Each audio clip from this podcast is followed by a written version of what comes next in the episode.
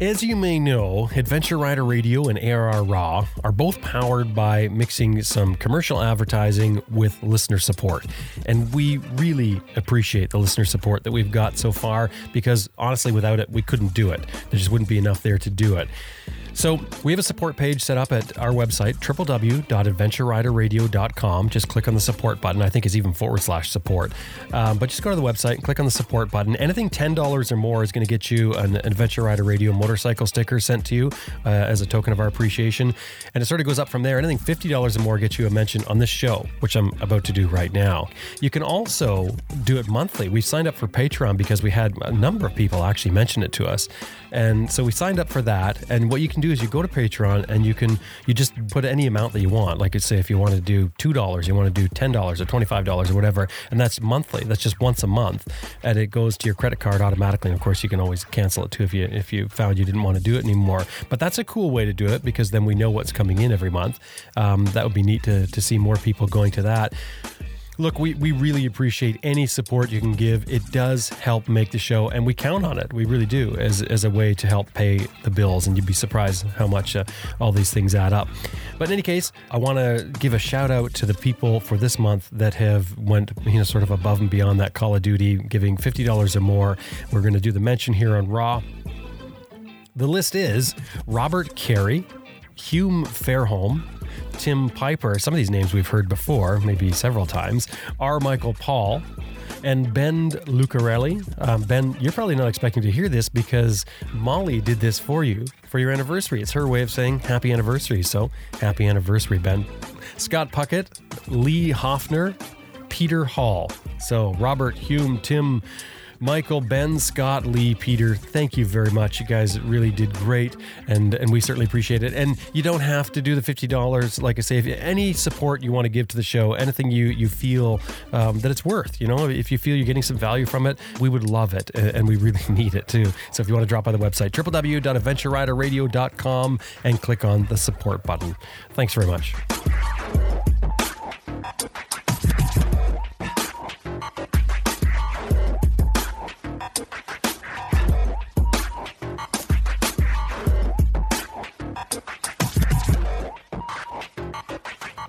In here and so unprofessional. what makes you think we're professional? I hope you're recording this, Jim. that, that that would have just been one of those wonderful outtakes. Graham Field saying, "So unprofessional."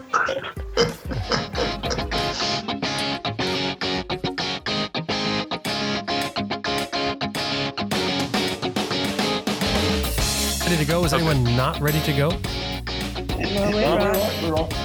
From the Canoe West Media Studio on the shores of Mississauga Lake in Ontario, Canada, it's July 2017, and welcome to Adventure Rider Radio Raw. Roundtable discussions about motorcycles, travel, and anything else that crosses our mind, completely unscripted, raw, and personal.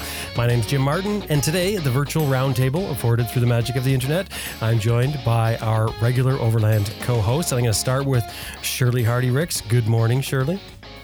Good morning, everyone and you're all pumped up, ready to go. You've updated Skype, and you know you're ready to to kick the day. Well, no, not exactly. We haven't quite updated Skype. It it seems to have updated itself. Uh, and um, I've managed to get the lurgy, so I'm feeling lousy, but I'm here, which is good. I'm looking forward to today. Just a translation: the lurgy is. Oh, it's just a cold. Uh, right. but if I was a man, I would have the flu I would have to go to bed for a week and probably end up in hospital because we all know about the man flu. You just don't understand man flu, Shirley. man flu, Shirley, is a debilitating disease. I'm going to pretend I don't get that and move right on to your man, Brian. Brian Rix, good morning. Good morning, all. Good morning, and I'm keeping my distance from Shirley. Grant Johnson, who is in, I think Grant's in British Columbia. Good uh, afternoon, Grant. Yes, it is good afternoon. Hello, everybody. Good to be back again. We've got uh, much better weather here, but the fires in BC are causing all kinds of issues. So we're just hoping that the wind's going to die and we get some rain. Yeah, for those who don't know, the massive fires, like unbelievable fires, and mainly, I guess, mainland British Columbia. Um, we happen to be away for all of this happening, which I can't say is I'm disappointed. Are you seeing smoke where you are? No, not here in Abbotsford. Um, but I was just up in Nakusp preparing for our hum event, which is coming up next weekend. Uh, not this weekend, but next weekend. And the smoke up there is really, really bad coming back. Nakusp area is actually good where the event is. We're expecting to have no issues with fires, but on the transit from Nakusp to Abbotsford, wow, the smoke is horrendous, mm. really thick. Yeah, they've evacuated a bunch of places. It's uh, it's horrible stuff. And and, and yep. Sam Manicom is also dealing with weather. You you're under some massive thunderstorm watch for what is it? All of UK. Top of the evening. Um, well, you know what weather's like, especially in England. Um, that storm rolled through about an hour and a half ago, and we're now left with a flaming red sky. It's quite wow. beautiful. Um, but of course, the air is as humid as anything. Um, the storm having dumped loads of water on us, but it was quite impressive. We had um, some significant flashes of lightning and um, um, wonderful rolly thunder. So yeah, it was good fun. It was interesting. But I'm kind of glad it's gone now because if it hadn't, um, then I wouldn't have been able to be here because we'd have been unplugging everything. Do you not normally get thunderstorms in the UK? Um, not to this extent, no. Yeah, because I, I, saw on the weather forecast it, the thing that you sent there, and it said that this it was basically I thought I thought it said all of the UK was experiencing massive thunderstorms.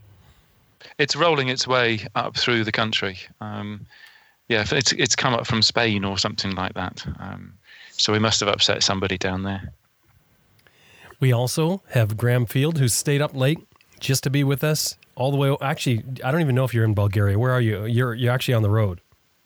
I am on the road. I'm still in Bulgaria, but yeah, I'm actually out on the bike, being on the road like an adventure rider. So you actually you actually just went just down the road to Moto Camp just to say you're on the road? No, no. I'm like, I, I couldn't even go. I was so far away from home. I'm having to use my girlfriend's hotspot on her phone because I'm out of reach of my own Wi-Fi. Wow, that's a long way. You you must feel really yeah, good.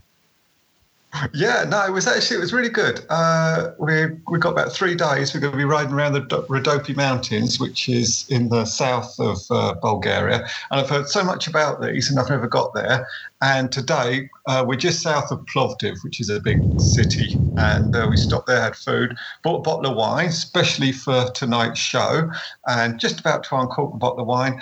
it's, we're in this room with a tiled floor, and my girlfriend kicked it accidentally. I'm pretty sure it was accidentally, and now we're in a room stinking of red wine. We didn't even get the cork out; it smashed oh, like the oh, carpet. No. Oh. And and so we scrubbed the carpet where it had gone on the carpet, and now of course we've got a really clean patch because the rest of the carpet carpet was dirty.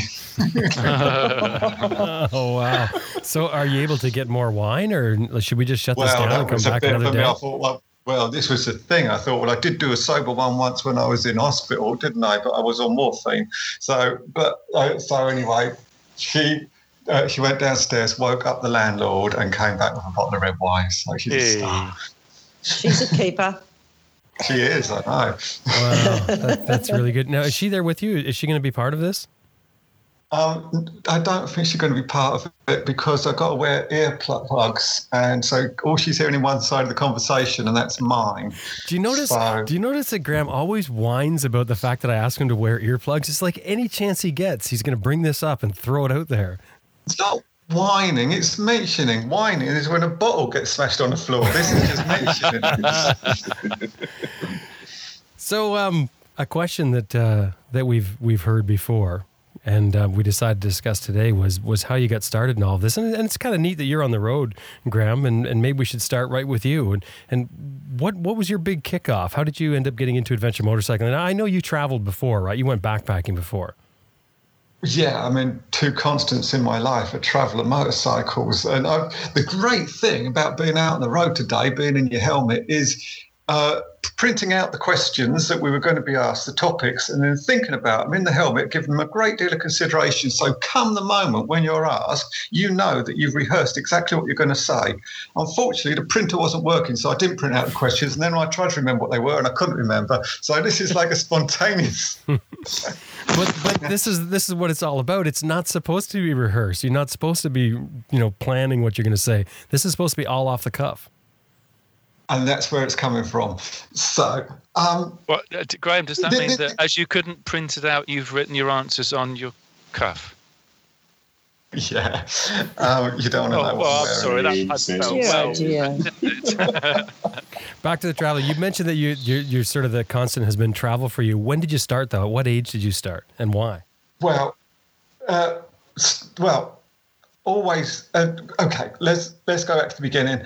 Um, I, my parents didn't want me to have a motorcycle. As in England, you can ride a motorbike at 15. Uh, no, at 16, but you can't drive a car until you're 17. So all my friends were getting their independence as 16 year olds, and I wasn't allowed to have a motorcycle. I had to wait till I was 17 and then get a car, pass my car test, which takes like six months. So they all had their independence at a time of life when you desperately want your independence, especially because I lived out in the country. So got the car, started driving the car, became like a taxi for all my friends, and then simply couldn't afford to run it. They use so much petrol, so much fuel. And so then I had the ideal reason I need a motorcycle. I mean, the fact that I've been into it all my life, I mean, I have posters on my wall, easy riders and all of that stuff. So very impressionable, always into motorcycles. And then now you're sort of 17 and a half, 18. Well, parents can't tell you what to do anymore. So, um, got my first motorcycle, grew my hair, got tattooed, and still rebelling now. but that's where the motorcycle started. And all that time, always there was travel, always there was motorcycles. But it just took a long, long time to put them two, two, two together. I mean, when I lived in the States, I did motorcycle trips around the, around certain states. But really, for me, it all started where I will consider it started would be when you needed a visa in your passport. That, for me, uh, sort of epitomizes long distance motorcycle trans- uh, travel. You need a passport to get out of Britain, to get on a ferry, to get across the channel. But when you need a pass, a visa in your passport to ride somewhere on your bike, then that's proper motorcycle overland travel. And for me, that didn't start until quite late in life. That started in 2010. Why wouldn't you make the connection though? You said you were doing smaller trips.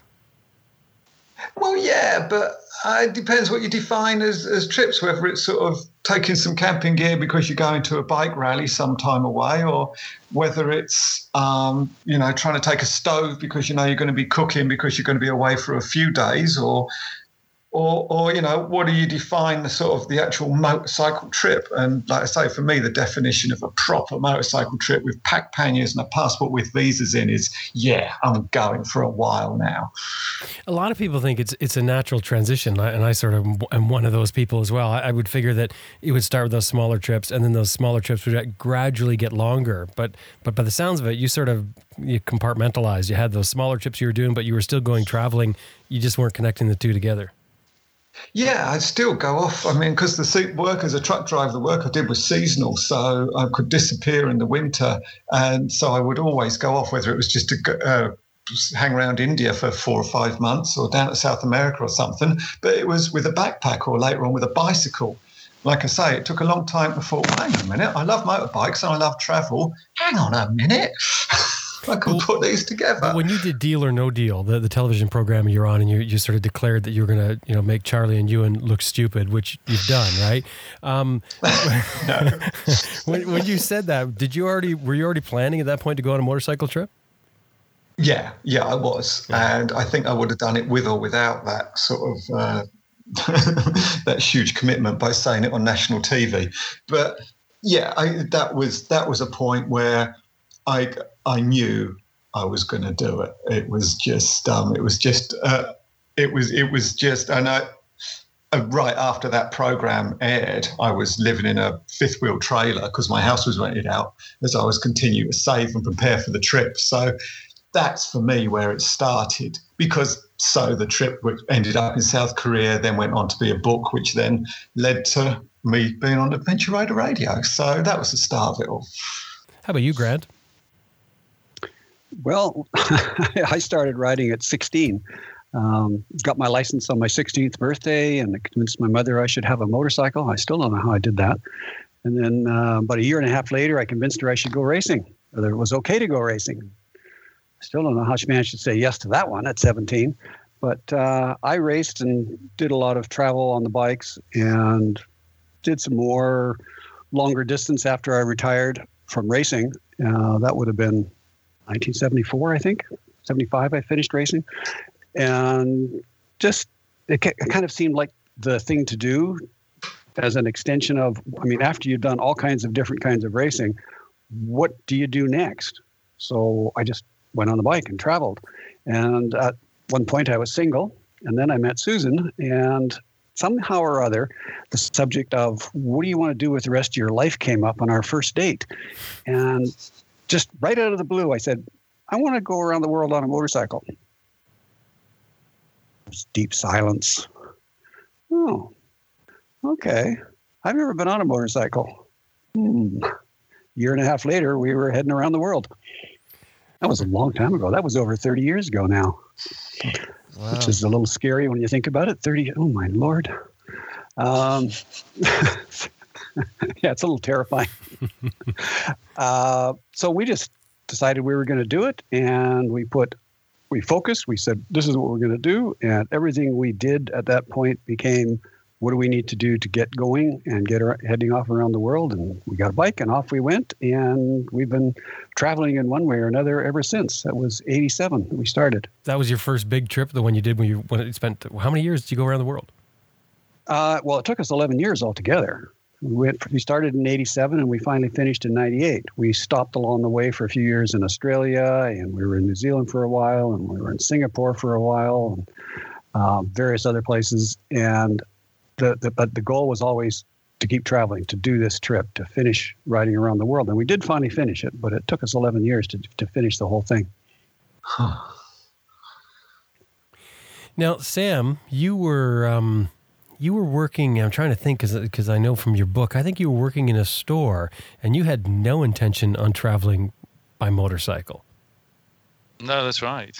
Um, I was listening to you know to what Graham was saying just now, and um, having a little smile to myself because there are um, quite a few um, in tandem um, situations running.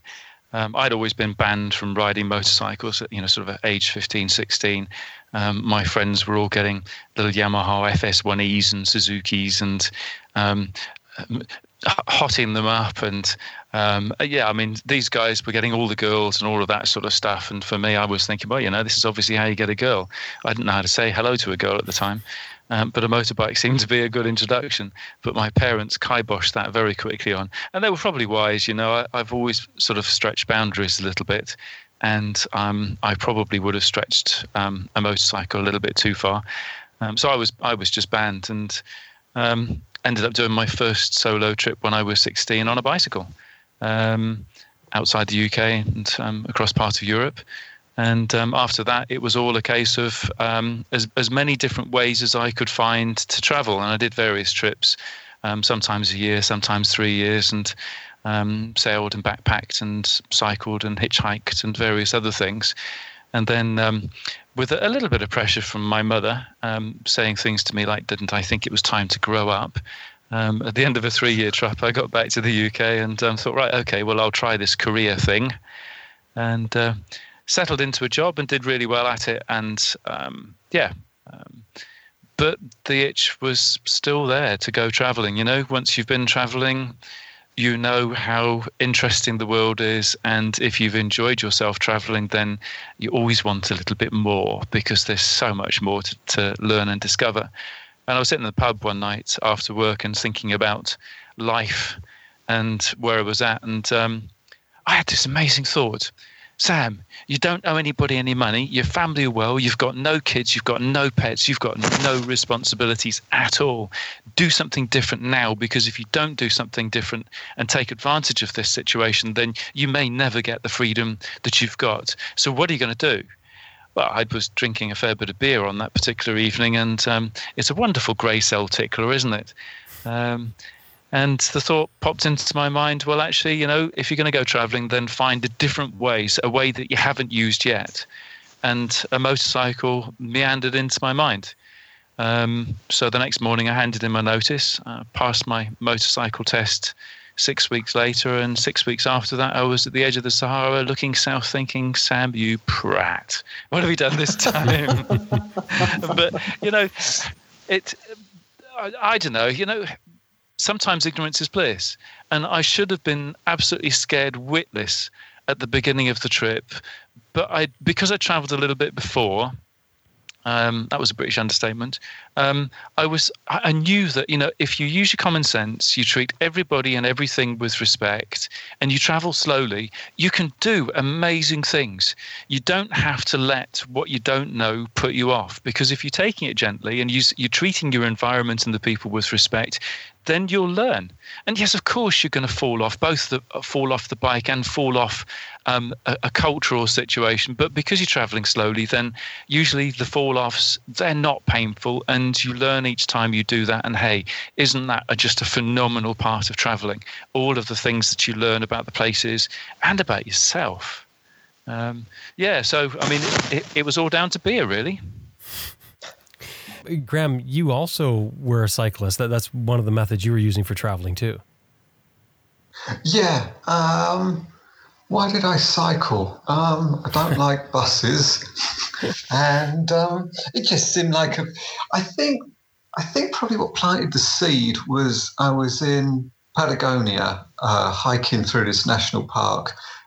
Was so ill-equipped with some dodgy leaking trainers and this this waterproof uh, waterproof suit that looked like a giant walking condom and just made you sweat on the inside. And I did quite a challenging, like four day hike, camping in this crappy little tent with this awful sleeping bag. And at one point, it was in Torres del Paine National Park. It was snowing. It was it was January, which of course in south, southern hemisphere is their summer. And um, and there was this little sort of plastic teepee, and a few people who had, were camping around it to get up it was the closest spot to get up and see the sunrise in the Torres del Paine Mountains behind. And uh, I went in there. I was like, "Can anybody come in here?" And there was probably about four or five people of various nationalities, and they were passing around whiskey. I had no food. I was so ill-equipped.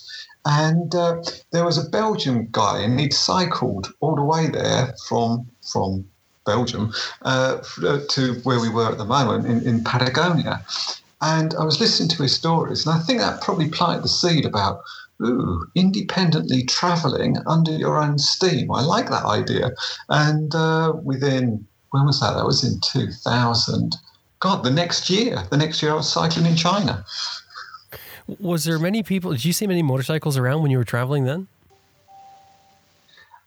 No, I don't remember it. No, I don't really did. I mean, I was sort of on back roads. And also, and when I was in China then, then it, it was the same time of year, but it was bloody cold again.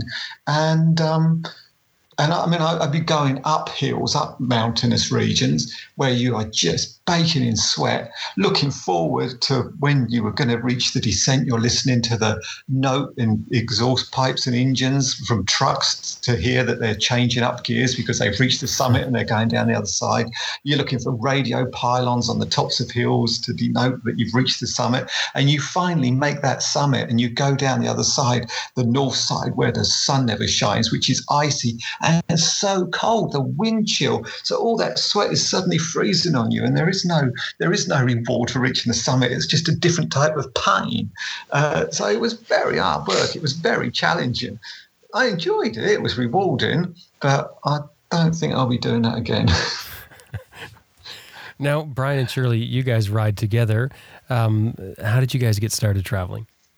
Oh, well, maybe I start with how I started into motorcycles. I I was born and bred on a farm. My backyard was 90 miles of river frontage, and uh, all my mates at school had motorbikes. So I saved up my pennies and bought my first uh, motorcycle at age 12, I think.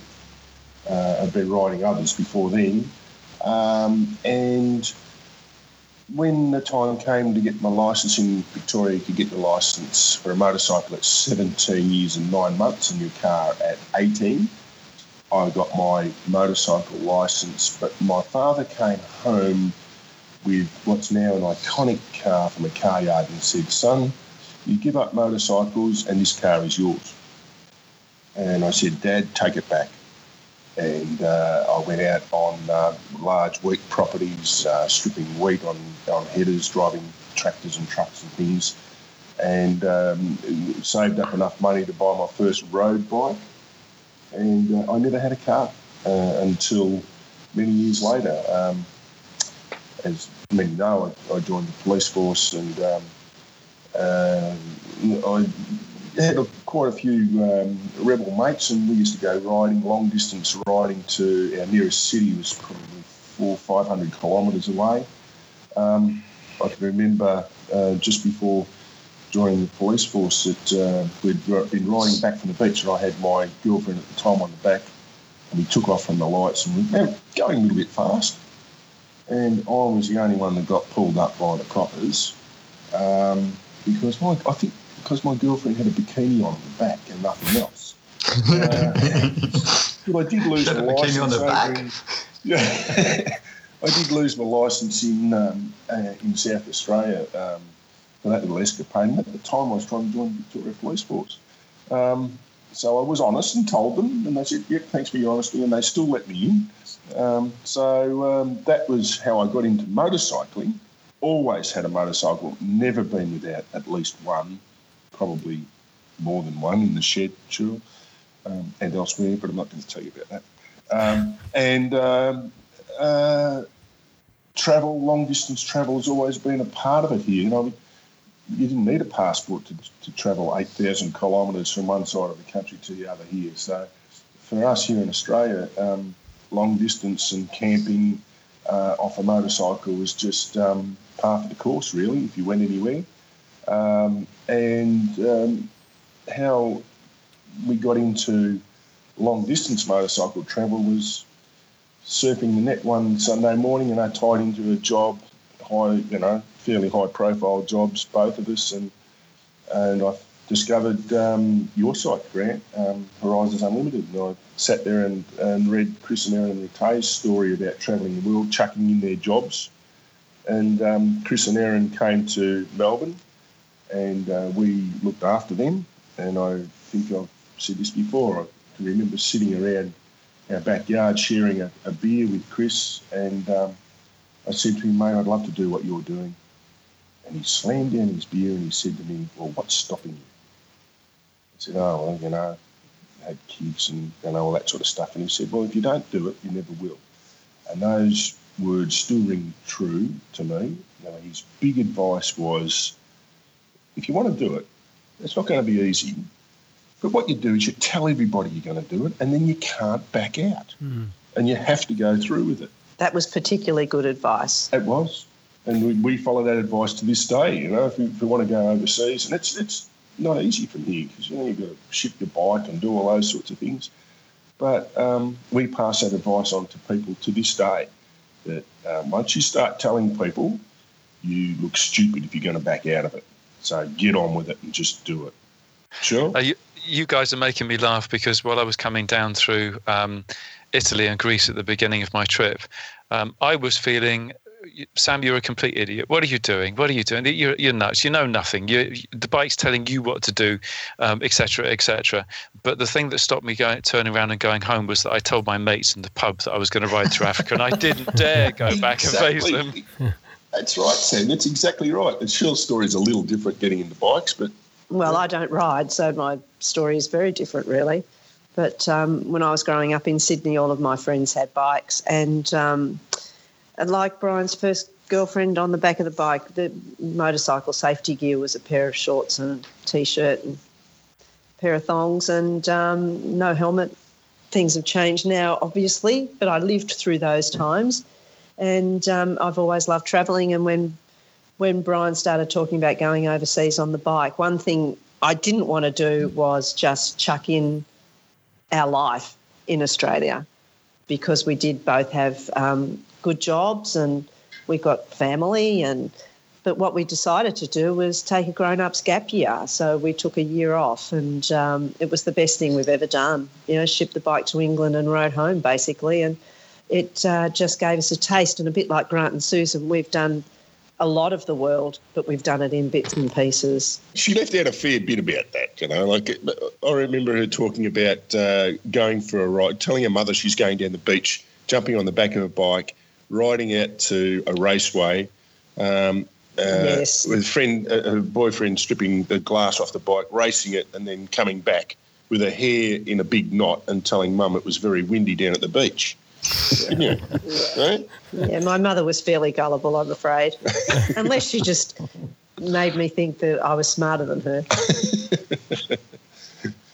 Cheryl, why why did you never want to get your bike license? Why has that not been something that's come up for you?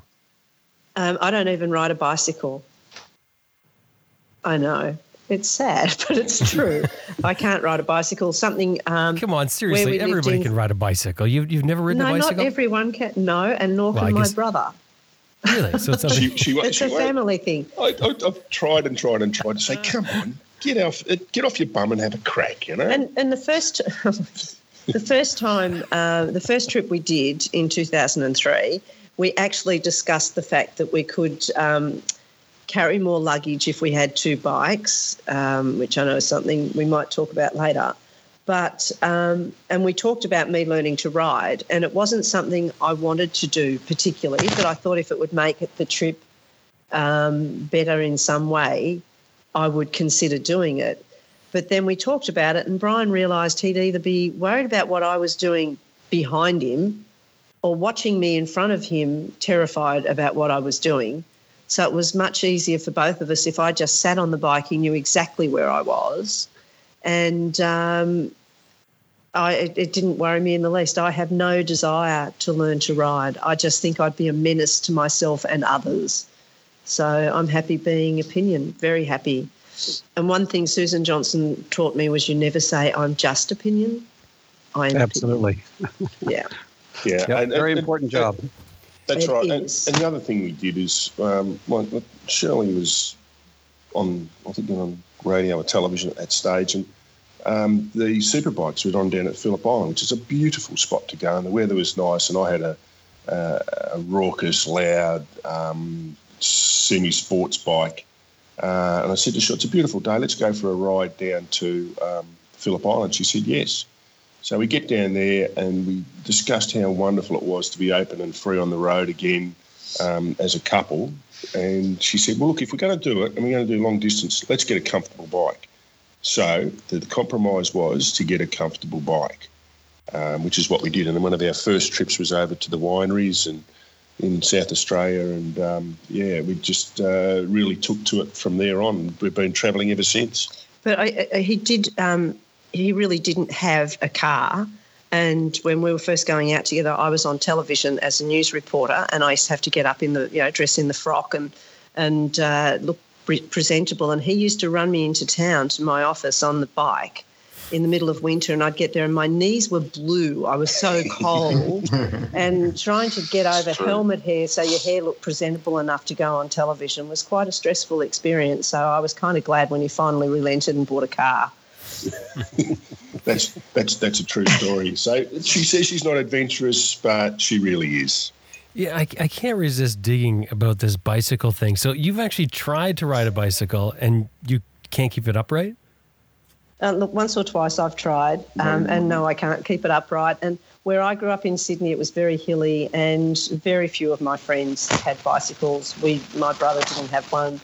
My sister, who was a little bit older um, and we lived in a different place when she was a kid. She learnt to ride. But Alan and I, who are now in our later part of our lives, we have survived quite well without riding a bicycle.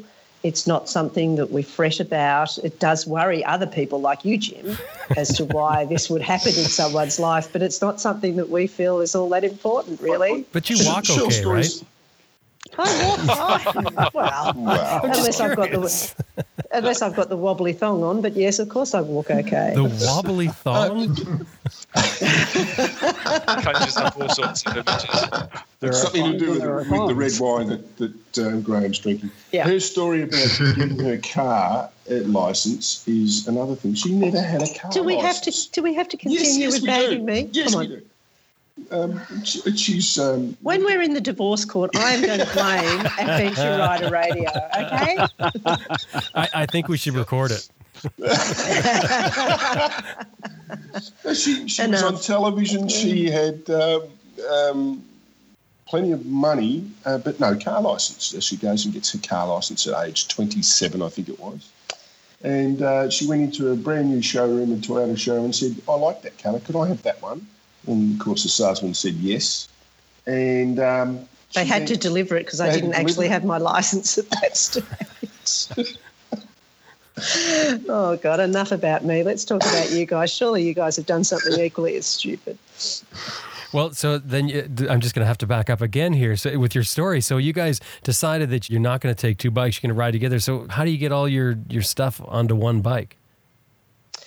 Well, it's it's always a work in progress. Even now, when we've done I don't know 170,000 kilometres outside of Australia on the bike, um, things that I think are important, Brian thinks are really unimportant. He seems to think that spare parts are more important than stuff I want to take. So um, it's always a compromise. We have a, a, lot of different things, but not much of anything in particular. Um, and you just sort of lay everything out and try and fit it in the pannier and then pull half of it out and work out what you can live without and what you can't live without and just work on. It take, really is difficult. You now don't take one of those thief attractors. Oh God, that would be a, a bag, a, a handbag. Thief attractors. It's uh, it's interesting to hear you say it's not easy. No, it's not easy. It, it's um, and I'm sure um, Susan would agree that there are things that you have to do without, or you have to jam things in. Um, our friends Ken and Carol Duval, Carol as well as all the gear on the bike, has a satchel that she wears um, on her body over her shoulder on the motorcycle, and that has maps and um, I think their iPad and things like that in it. Well, I would find that really uncomfortable but um, that's the way they fit a lot of their stuff in. But they carry a lot of more different things to us. They have a full kitchen, whereas we have very minimal cooking gear. Um, they always camp. When we travel, camping is not our number one um, form of accommodation. But when we take camping gear, it's just a, another different um, dimension of how much crap you've got to fit on a bike that uh, is not made to carry that much well, nine times out of ten it, it, it, does make it easier when you leave stuff behind, like you did. In... Oh, all right. Yes, yes, yes. Here we go. I did. I did one day when we were leaving um, Sofia. Realise that I actually could pack my pannier a lot more um, organised. It was a lot better organised, and I thought, well, I've obviously done a much better job this morning. And when we got to the next um, place we were staying, I thought I'll just throw that washing through the sink and discovered that all my dirty clothes were still in the hotel in Sofia. Yep. And when you only have three t shirts, leaving two of them behind is not actually a very good move. So um, that's why I could pack my pannier bag. Half my clothes were in another hotel. Susan and I have a standing joke on that one. Every time I say, Well, that was easy, she says, What'd you leave out? Yeah. yeah. There is always, always. there is something about motorcycle yeah. luggage that seems to, it, it's always full. It, at least it is for me. It, it's always full. It's like no matter how much I try and pare things down, I'm always running full. It's like trying to do a 3D jigsaw puzzle, isn't it? Always. You're riding yeah. the Battlestar Galactica, Jim. You, you, you fill that up, do you? my bike.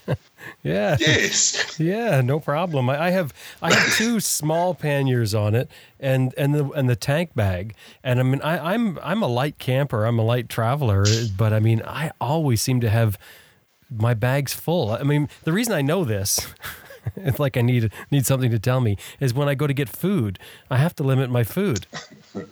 yeah, we always try and make a point of leaving a couple of inches in a box so that there is room for food. But it took us a long, long time to get to the point where we could actually pare down our gear enough that there was actually spare room. But, uh, in the beginning, we just had a spare backpack, uh, like a day pack thing. And that's where all the food went, and it got strapped onto the top of the box, which got to be a little ridiculous. But we eventually more important, it down.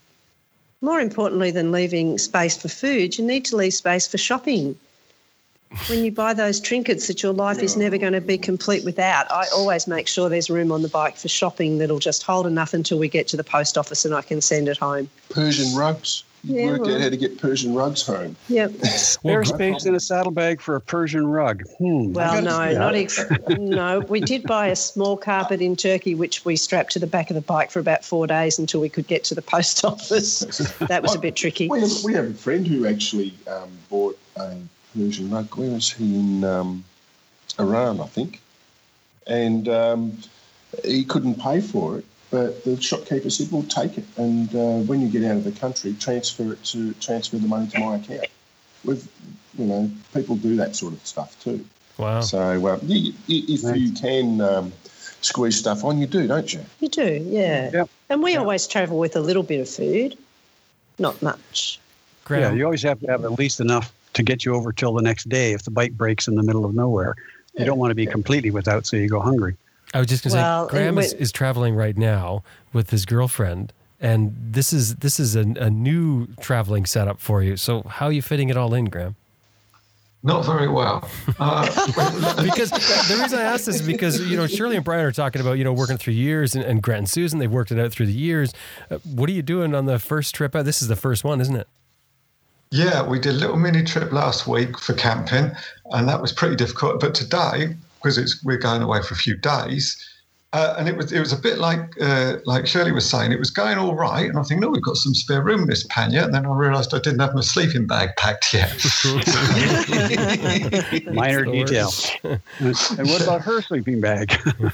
well, also she hasn't got the most compact motorcycle friendly stuff. So a sleeping the roll mat's the size of a sleeping bag, and the sleeping bag's big as well. So that's taken up one pannier right there. And I mean, we haven't got any cooking equipment at all. And so I was just thinking. I mean, we, it's it's in in a in a top box and and two hard panniers at the side, and then a tank bag with just you know the, the valuables in and the electronics and what have you. And I can't. It's not gracefully packed. I mean, it's the first day, but. I, I, have got I've got my list of, of everything I take with me usually, and I always make a list when I unpack my panniers at the end of a trip.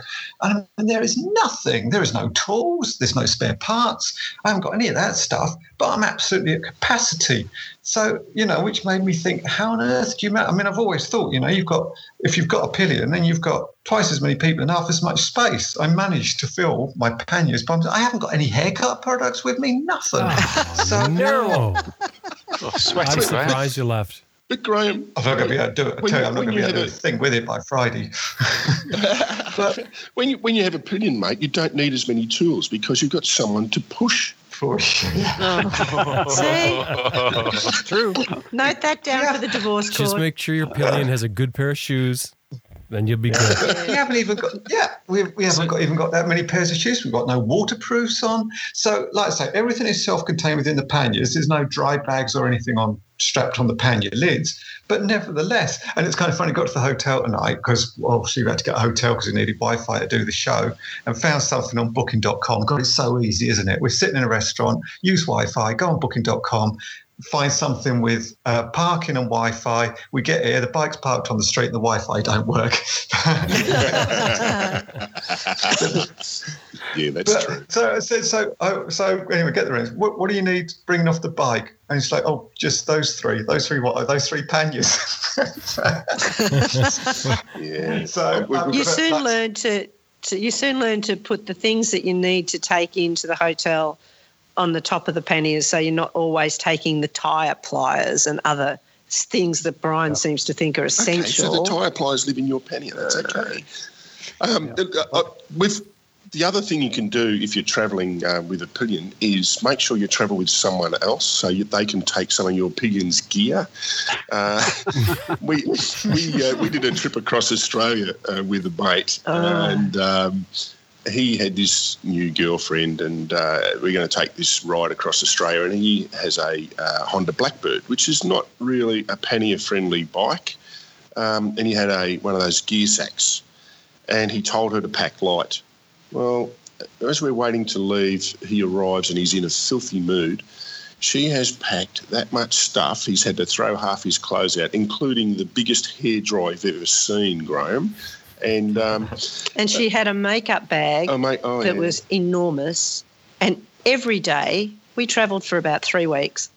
Every day, there was a drama about the makeup bag and how he couldn't fit it on the bike and could someone else take it. So we had a bit of a roster going Yes, to take the, the makeup bag um, so it wasn't always one person being burdened with it. And I should just add, as a writer to that conversation, they are no longer together. That's true.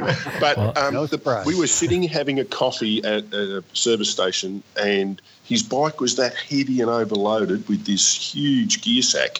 He was sitting there watching it, and as the spring unwound on the, you know, as you get off the bike, sometimes the spring just unwinds a little. The bike overbalanced off the side stand and flipped over the other side. It was so so top heavy. That didn't go Oh down no, he well wasn't either. too happy about that. Sam, you, You guys- I was going to say, Sam, you've done some two up travel. Yeah, I have um, several times actually, but um, not long, long, long distance really. I was just thinking as you guys are talking about that photograph that's going around on, on the internet at the moment, the one with the um, the suitcase panniers, Oh, and the suitcase tank bags, and the suitcase top box, and it's just a gem of a shot, isn't it? And somebody actually really is travelling that way, aren't they? But they're solo. Yeah, that's that always amazes me when you see people like that and they're on their own and everyone hangs shit on us about how much we take. Well, you know, when you think there's two of us, we do pretty well. Well, come on, they're on their own. Would you ride with someone like that? No, good point. Yeah, good Yeah, point. right. Uh, my first experience of travelling um, two up on the bike was in Africa. Um, I'd, I'd met an American guy called John, and um, he, myself, um, two Aussie girls, and a couple of Israeli guys. We'd hired a four by four together so that we could go into the game parks in Kenya. And um, John and I had just gotten so well. I said to him, "Look, do you want to come pillion with me?" So um, that was the first experience of um, having somebody else's luggage. But you know, we were just in the position where John um, could leave most of his gear in the um, Mama Roche's, as it was, you know, where we were staying at the time in Nairobi. And uh, so he just had lightweight gear on the back. And the biggest problem with John was that he was six foot four tall, so it didn't matter how much his luggage um, space took up. There was an awful lot of body space and weight taken up. But my next experience with it was um, in Australia. Um, I, you know, I was traveling on a fairly tight budget, and I wasn't sure if I had enough money to get back to Europe um, through Asia. So I'd been hunting around for someone to travel back with, and alas, that um, I'd who actually, funny enough, yeah, one of the Aussie girls on this um, on this trip, John. Um, as I was thinking about, um, yeah, actually, she'd be kind of fun um, to share the ride with. Um, she was thinking, well, actually, I wouldn't mind going across Asia on a motorcycle. I wonder whether Sam wants a pillion passenger. Um, so as soon as that happened, well, it was a case of right, okay, got to seriously think about how I'm going to carry two people's luggage. And at the time, I had the bog standard basic BMW plastic um, panniers, the ones that open round the middle. And these things were just trashed, you know.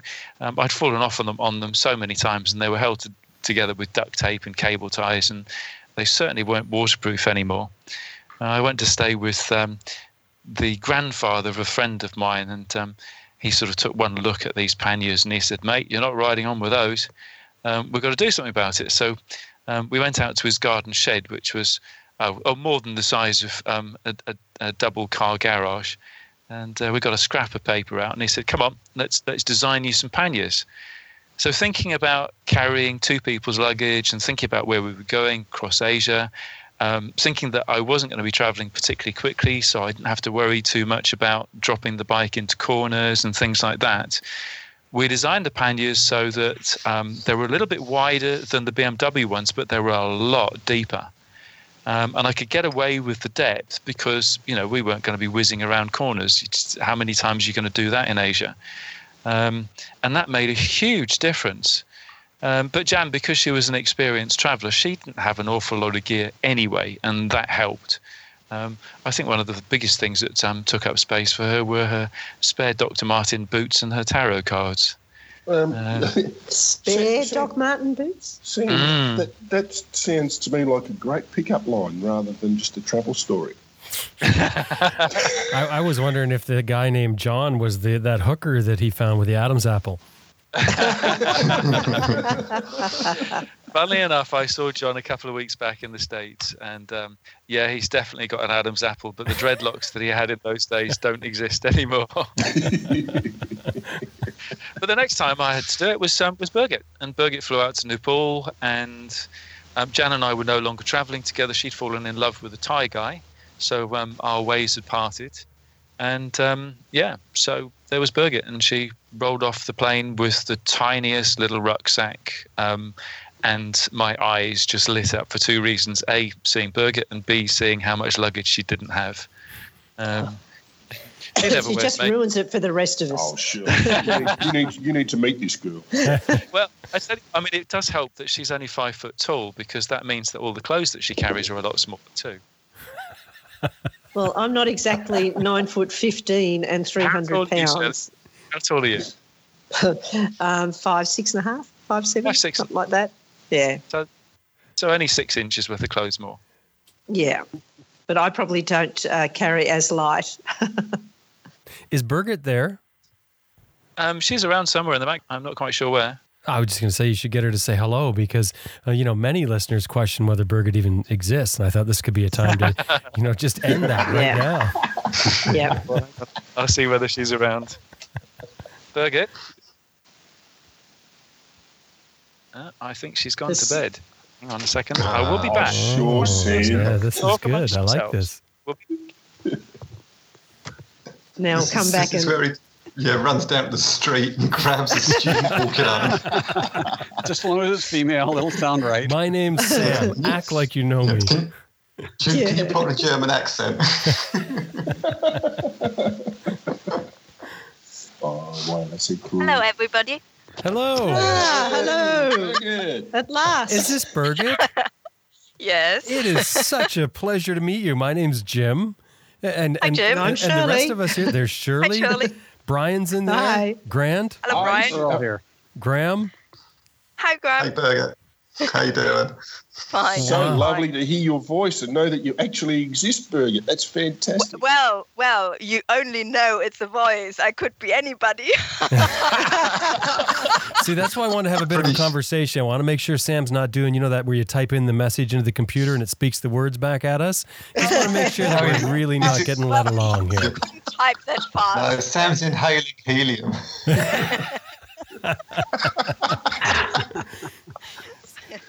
no, I do actually exist. Well, that's that's really good to hear, and, and, I'm sure a lot of listeners now will be happy because we've we've seen that question come up a fair bit, actually. Shall I pass you back to Sam? Very good. Nice to meet you. Bye. Yeah, bye. Bye.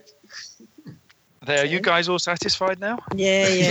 I think so. You I mean, there, there was someone who suggested, I don't know who it was, Graham, um, that you might run down the road and pick up somebody or just maybe open the door and grab the neighbor. As if I worked.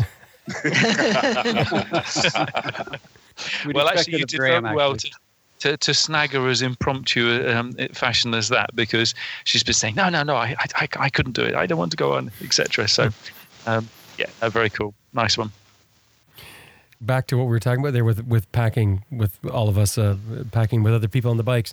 Um, tips, if if we could all maybe just throw in a couple of tips each um, to help people figure out how on earth you can pack all your crap in, let alone if you're by yourself, but certainly if you have a pillion rider with you. Number one would be just take less stuff. Of course, that's always the first thing. We always the, the worst of it is you go into a camping store and you see all this wonderful stuff on the wall and you think they make it, so therefore I must need it. Subconsciously, maybe, but I must need it. But you actually don't. It's quite amazing how little you actually do use. And uh, the other one that I always work on is if I can fit it into half a pannier, then okay, that's my clothing, op- my clothing supply supply for the entire trip. It's very very minimal, and we put everything into stuff sacks, just little nylon bags drawstrings on them or small duffel bags that are very, very lightweight nylon. And we use the lightest nylon possible. That uh, It's amazing how lightweight nylon stuff lasts. Uh, the trend these days for backpacking gear always seems to be the word I keep hearing in the stores here anyway is, oh, it's bomb proof. It's bomb proof. Yeah, it's really bomb proof. I don't care. I'm not climbing Everest with it. I'm going to put it in a saddlebag, and all it's got to do is stay intact. So the very lightest fabric I can get uh, to make it minimal. But the idea with stuff sacks is if everything's in a stuff sack, you can grab all those strings and pick it all up in one go. Or now I'm actually using uh, Touratech makes pannier liners. So you've got this nylon bag that everything fits inside. It fits the, the pannier exactly. And open the lid, grab the straps, lift it out, walk into the hotel. You're done. Everything's unloaded. So it's really, really quick and easy. This idea of stuffing loose things like bits of electronics and bits of clothing into various empty corners in the middle of your pannier loose is just drives me insane. It's, it's way too hard to deal with. So stuff sacks uh, makes it a lot easier. One large pannier bag makes it easier, and and we do everything by color. Susan's clothing bag is gray. Mine's mm. blue. Smart. The time to go out, time to stop at the side of the road and go into the bushes. Time that's the purple bag. Know, things like that make it so much easier, and it just make life a lot simpler to to deal with.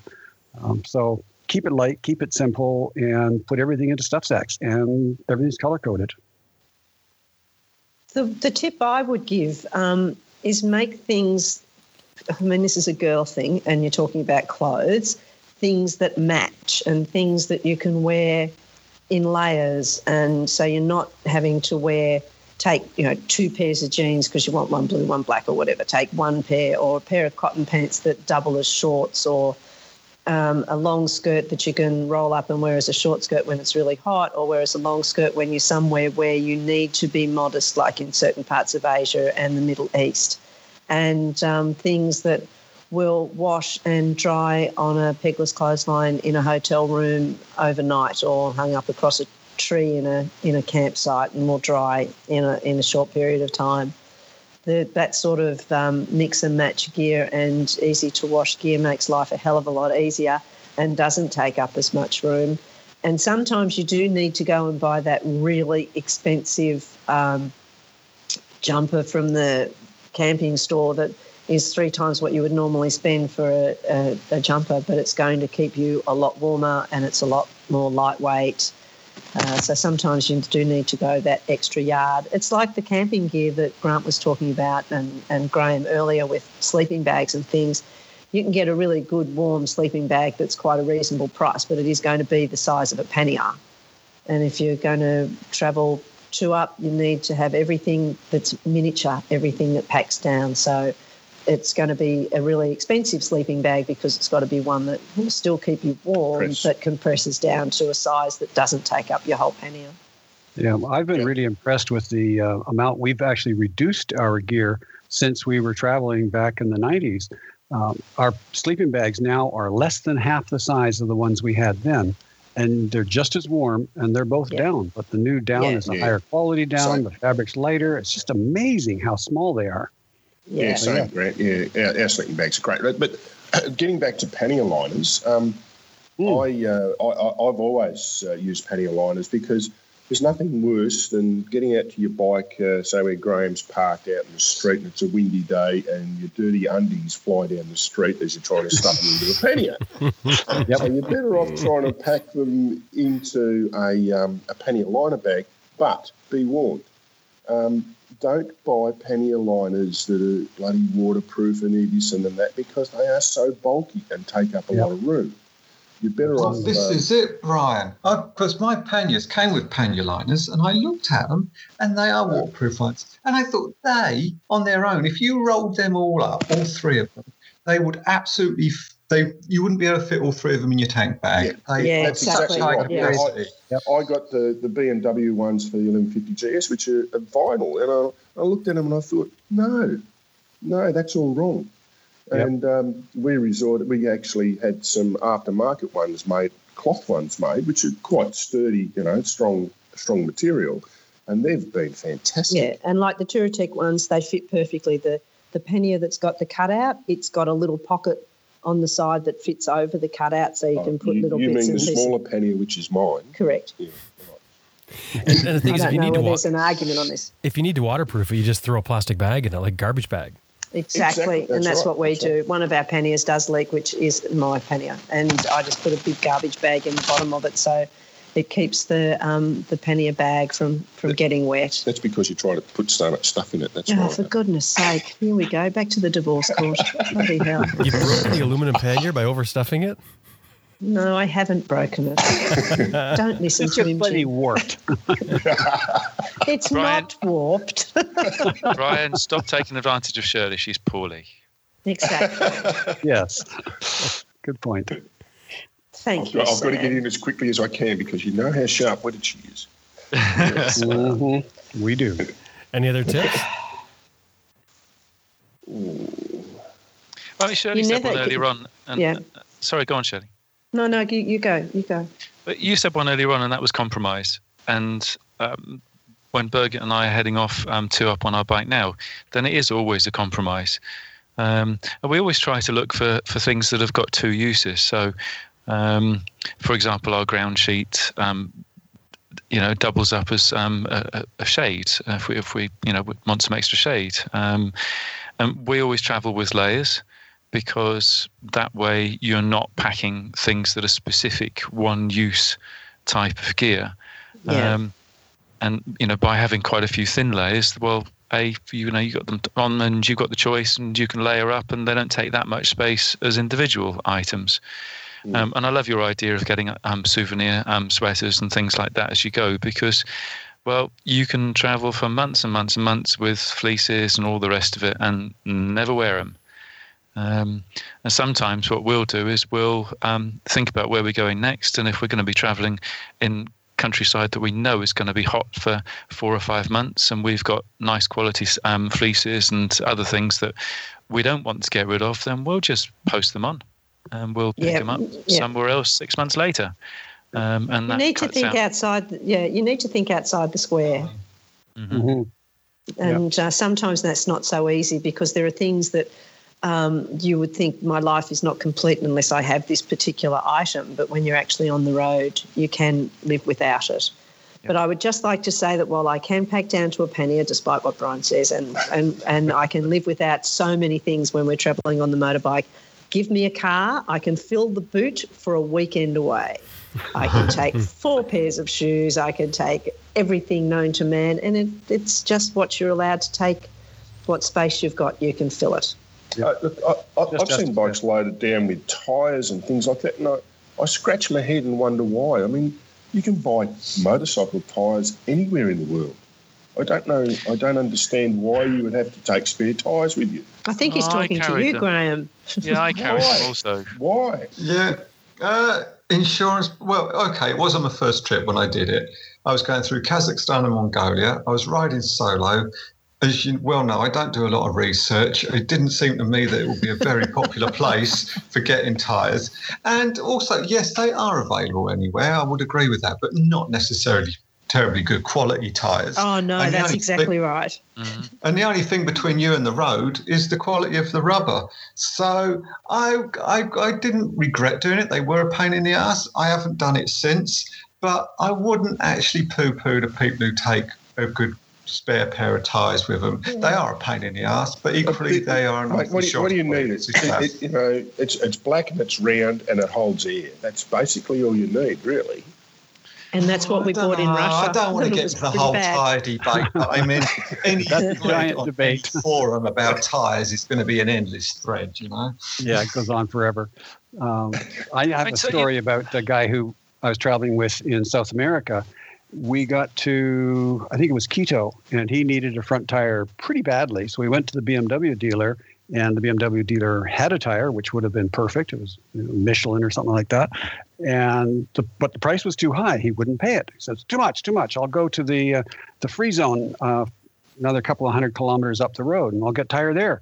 Well, we went to the free zone, and yes, they had tires, and they were round and they were black. But that's about all I could say about them. they were really I- I- poor, and they still weren't that cheap.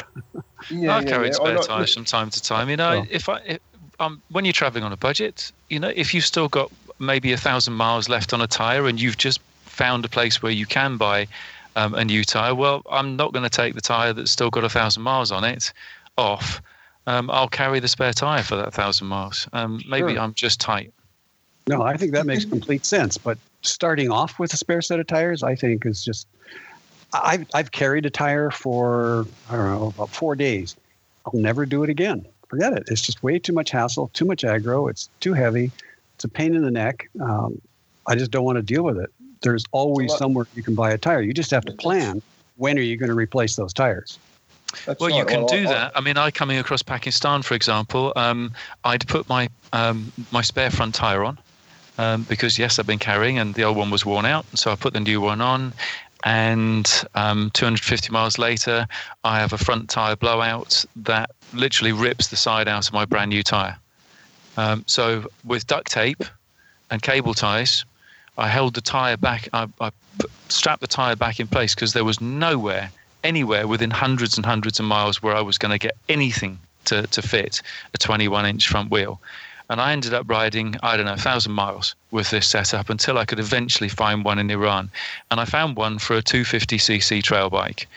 Um, but that was all I could find and you know an 800cc fully loaded BMW I wasn't sure if I wanted to put a 250cc trail bike tire on the front but that was all I could get and it was sure beat the living daylights out of the one with the blister on the side um, yeah. duct tape yeah. doesn't last very long when you're driving over it um, we should add that those are two essentials that even I won't argue with. You must carry duct tape and you must carry table, cable ties, or your bike yep. will fall apart and you won't be able to fix it. Yep. Absolutely. I haven't yeah, got room for either at... of those two this week. You've got room for zip ties, Graham. You've got room for zip ties. What have you learned on the inaugural trip? Um, well, it's only the first day. Um, I don't think I've learned anything, so it's pretty much like every other trip. I sense a book coming on. yeah, the two talking of books. Talking of books, Shirley, the next book that you guys do um, with with Brian's propensity for um, comments, I think you should call it um, "The Art of Living Dangerously" or something like that. That's a good idea. Thanks, Sam. Oh, you're welcome. Hey, now this this is the first time we've done this, but we're just going to take a, a, short commercial break, and then we're going to come right back. Afterwards, we're going to talk about. Um, I can't believe I rode through that. Some of the the worst things that we've ridden through, where they were, and, and how we dealt with them.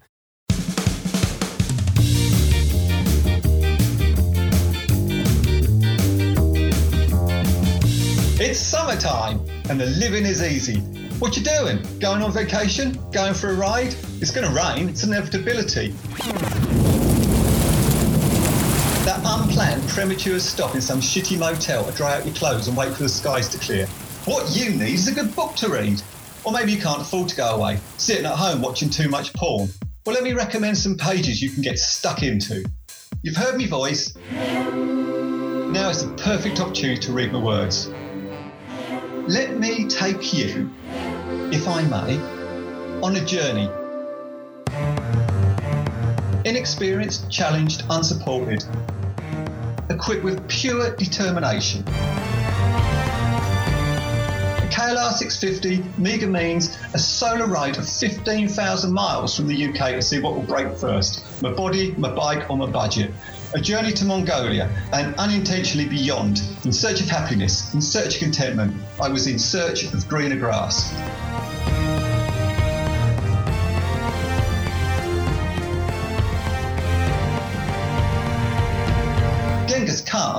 Graham Field scares me shitless. His Holiness the Dalai Lama. This dude has all the answers.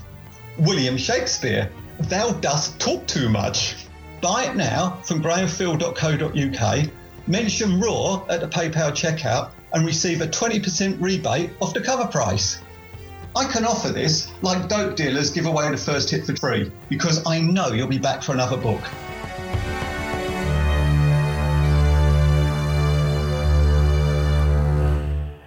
That concludes the commercial message. Wow. well done, Graham. I mean, of that. If I didn't already have the books, I'd be buying them as soon as we got off air. That's impressive. Yeah, it took like four takes. Only four. I'm impressed. So that's the, the first com- commercial message. We're, we're not charging Graham for it, um, just so that you guys know that. I know. That's a good point. How come he gets one for free? Oh, Because I asked first. well, Thinking actually, outside the box, Graham. To, to be you. fair, what Graham said is, how much would an ad cost? He was inquiring as to how much it would cost him to run an ad and sort of break the ice and, and maybe get some other advertisers in here. But I said, we can't charge you for an ad. We can't. That's very noble of you, Jim. Yeah. Yeah. Yeah, and that was bloody good, Graham. Yeah, we couldn't get an actor either. Who needs an actor when you've got Graham Field? That's fantastic. So I can't believe I rode through that. Some of the, the worst conditions you've ridden in, some of the, the worst places you've been into. You know what comes to mind is because I've been seeing some pictures um, recently. Oh, I know there was a book that was sent to us recently, just yesterday, as a matter of fact. Uh, we got it and opened up and look at it, and it's got riding in Patagonia, dealing with the winds and bikes blowing over. And so I imagine that's probably going to rank up there. But let's start with Grant. Grant, what do you think is the worst place you've ridden in, the worst conditions that you've ridden in?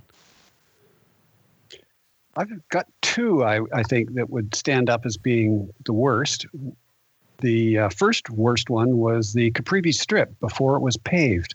It was, if you can imagine, several hundred miles of horrible corrugations that are four or five inches high and just unbelievably difficult to ride. Bump, bump, bump, bump, bump. And I finally figured out that if I went fast enough, it would just sort of kiss the tops.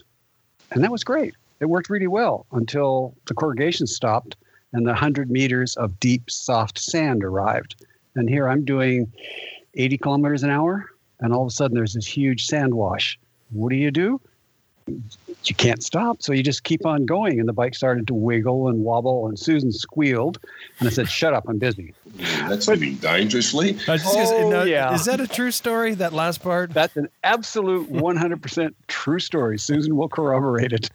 and she's since learned not to squeal when things get funny because there was just this sharp ah in my ears. Oh, you've got comms on. Right. Oh yeah, we have intercom. Right. Always, always had intercom. That's that's um, the the path to sanity on a motorcycle trip. I think if you don't have intercom, the lack of communications or trying to communicate with punches in the ribs and things like that. It's just, it's just not worth it. Comms make it so much what better. You, what do you do when you hit that sand? Do you sit, you end up standing up? No, no, you can't. You're, we're we're two up. There's there's no time. There's no possibility of standing up. So you just ride it. Just keep the throttle on, keep the speed going, and cross your fingers and pray. Mm-hmm. That's all we could do. And we hit about ten of those on this trip. It was very scary, but the other option was unbelievable pain, and it would have taken us forever. We'd still be there trying to do it. It was ridiculous. You know, it was literally one mile an hour or 50 miles an hour. There was nowhere in between that worked. So that was that was scary, exciting, fun. I don't know, everything all rolled into one. But it was quite an experience. I'll certainly never forget it. Me Especially that Grant, first sand I know, I know exactly what you mean. That's exactly what it was like when I rode it too. Um, yep. And yeah, it sounds to me like you guys got off a little bit better than I did because that was the road that um, I got left in the, the cloud of dust in and rode into um, a yard deep pothole. Oh, oh yeah. Wow. That was the 17 bone fracture incident. And um, oh. up until then, you know, the road was full on challenge. But yes. actually, um, one up, it was quite manageable. And you were quite right about those um, corrugations. Cause, um, and of course, they were all completely different spaced apart, weren't they? But weren't yep. some of them amazingly Very. deep? But those sand washes, um, just instantly there and really soft sand too. Hey, yeah, oh, yeah, yeah. Yeah, it, it, try it two up. It was not good. Yeah. Did you finish the road, Sam? Um, I went back um, four years later to finish the bit that I did while I was in con- unconscious in the back of a truck. Yeah, right. good yeah, That was a I really did. bad accident. Like you, you had glass in your eyes and all kinds of stuff, didn't you? Yeah, I was. Um, if it wasn't for um, Peter and Edith, a German couple um, who had been in a four x four off out in the desert and had joined the track that I was on from a side track, and they were running a day late. If it hadn't been for them, um, and for them running a day late, um, I would probably have lost my eyesight and oh, goodness knows what else. But yeah, that was 17 bone fractures worth of adventure. Um, yeah. But I met some great people as a result. Uh, but I was determined that road yeah. wasn't going to beat me, so that's why I went and finished the rest of it. Yeah, one of my rules when there's dust is if I can't see within my comfortable, easy, and I mean comfortable, easy stopping distance, I stop, wait till the dust clears, and then ride on. I don't. I'm not in a hurry. I don't need to try and get there quicker, uh, two minutes quicker, versus big crash. No thanks. I'll, I'll wait. Just take your no, time. Absolutely, it's it's definitely right, and that was one of the things that I was thinking about after, um, you know, when I was able to think again. mm-hmm. That you know it, it had happened because I I just happened to glance in my rearview mirror and there was a four x four tanking up with me behind me really fast, big cloud of dust, and mm-hmm. it happened so fast. I couldn't even get the thought process together. Oh, this guy's not slowing down like everybody normally does when they pass each other. Yeah. And you know, I didn't even have time to think that because he was just on me, past me, cloud of dust, and I just didn't see the hole. Yep. Bad, bad, bad timing. That Yep. sucks. I'll Yeah, slow down next time. Yeah. It's tricky. Sometimes you have to go fast, though. That was the only thing that worked there. Well, especially those soft sand sections. Um, yeah. Yeah. I mean, I You tried riding the flow, forget it. corrugations, and sometimes the front wheel was down in a, a corrugation, and the back wheel was on top of one, and um, yeah, um, ball breaking.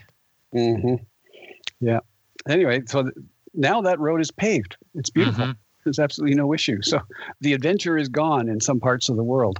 Uh, the other one I wanted to talk about that was really nasty was the complete opposite. Caprivi was hot and dry and dusty and sand.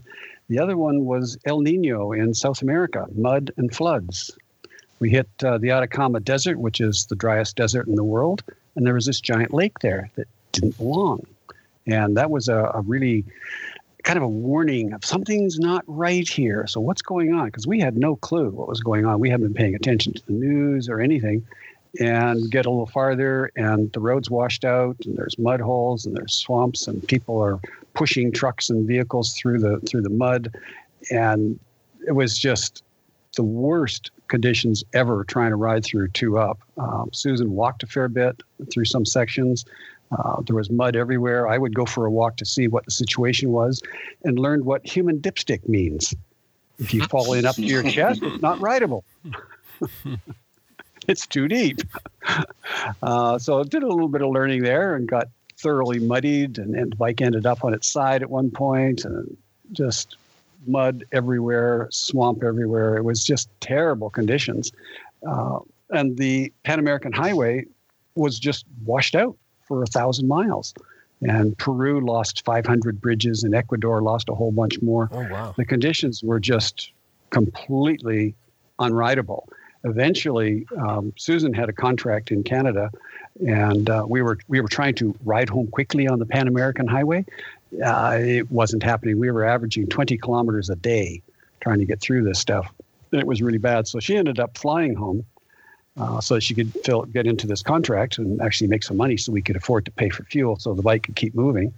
And I ended up riding through myself, but it was so bad that I ended up riding with Max, this other guy, and we kept going inland because the Pan American's washed out. I mean, it's un, impassable. There's nothing. There's no way anybody's getting through. So we kept going inland, turning toward closer and closer to the Amazon, following some semblance of road that was horrible, and just kept going farther and farther. We eventually crossed the Andes, and on the Amazon or eastern side of the Andes, finally found a road that would get us north. And and it wasn't good either. There were still bridges washed out in various places. So finally made it through, but that was two weeks of mud, deep uh, washouts all over the place. The number of bridges we saw washed out was just ridiculous. Everywhere you went, there was a washout. Landslides got stopped by landslides in various places. Uh, the bulldozers were out remaking the road, and we had to wait for them to clear the road. It was it was an epic adventure for sure, but finally got What- through. What year was that, Grant? That was uh, February, March of '98. Mm. A big Um, El Nino. They have El Nino years, and then they have big El Nino years, about every seven years, I think, something like that. Um, this year was another big El Nino year in South America, apparently, or was it last year? One or the other. It's something that overlanders need to pay um, real attention to, El Nino, isn't it? I mean, when we're sitting Oh, in Western countries and we might get a very small flash about it on the news, um, it's very, very difficult um, to to really describe exactly how bad it is. Um, just I asked what year it was because Birgit and I um, came in on the tail end of that too. Ah, and okay. um, just the the devastation for the locals was absolutely unreal, wasn't it? Oh, and yeah, that, there's um, pictures that just blow your mind. I mean, you, I, Yeah. I've got a picture from the newspaper in a village. So you see these, it, it's fairly far back, and you can see the road comes along, and then there's this hole right in the middle of town, more than the width of the street. So there's houses gone down and everything. This hole Yeah. is probably 50 meters across and 50 meters deep. Right in the middle of the village. It's just gone. There's that was used to be a little tiny stream. Not anymore. It's not. It's just gone. Anybody who's travelled in South America will know that um, many of the um, the graveyards um, they're like apartment blocks inside, and each um, you know you you rent your buy your your own little apartment for your coffin to be put into. And with this El Nino, the floodwaters were so high and so strong that these were all being broken open, and um, bodies and coffins were floating down streams and that sort of thing. And that lake that you were talking about earlier on, Grant, did Ooh. you um, did you hear that it actually had fish in it, and nobody really understood where the fish had come from? But the, the fishing Oh yeah, absolutely. The fishing was so devastated on the coast by El Nino um, because it changed all of the temperature of the currents um, sure. and where the currents were flowing that they were putting fishing boats on the backs of trucks and carrying them up into the middle of Peru into the desert, um, and people were setting their fishing boats and catching fish in the middle of the desert. Amazing. Absolutely phenomenal. Yeah, like where did that come from? Uh-huh. Sam. Um, I think one of mine has to be um, the stupidity of riding through Iran and Turkey in the winter. Uh, it had taken me three months to get my visa um, to, for Iran, so I was absolutely in the wrong um, weather season there, and I never want to ride in snow um, at altitude again. Um, just so cold, breathing out, my breath was freezing on the inside of my visor, and so cold that the snow was freezing on the outside of my visor as soon as it it landed um, and slipping around on black ice. Um, yeah, that's I think the scariest thing that I've ever had to do. I'd rather ride on um, soft sands than um, ride in those sorts of conditions. And of course, you know, unless you've got really good heated gear, um, your body's shutting down and your brain's not thinking so quickly, and all of the rest of it. And I didn't have any heated gear at all. I'd spent most of the last I don't know, four years traveling in hot countries, and I tried to get some some warm clothing, but um, I wasn't very successful. Certainly not for dealing with those conditions. Um, that was absolutely horrible. Um, another one has to be the Moyale to Marsabit road. This is the road that runs from the border with um, Ethiopia and Kenya, and it runs down to Marsabit, which is the first town of any real consequence. Um, and when I rode it, um, this road was just a complete nightmare. In the dry season, massive potholes, some of them big enough to drive a, a big truck into. Um, and um, they'd grade it. The first rains had happened, and the trucks had come through, and they'd just dig big gullies again. And uh, I was running late again. Um, visa problems, sickness problems with people I was traveling with. And uh, the rainy season started the day that I got to the beginning of that road, and it was the road that I'd feared. I'd heard the scare stories, and instantly um, the clay turned to um, ice slick.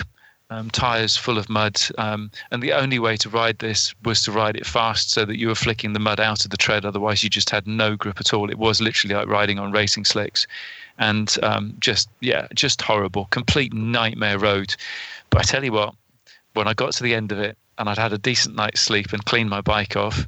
Um, I was so pleased that I'd actually managed to do most of it. I did actually have to put my bike on the truck for one, the last section of it, because I was completely exhausted. I got to the stage where I couldn't even keep the bike standing up, let alone ride it. Um, that was full tilt, hardcore. Glad I've done it. I kind of like not to have to have to do it again. That road also has been asphalted now. I hear. What a shame.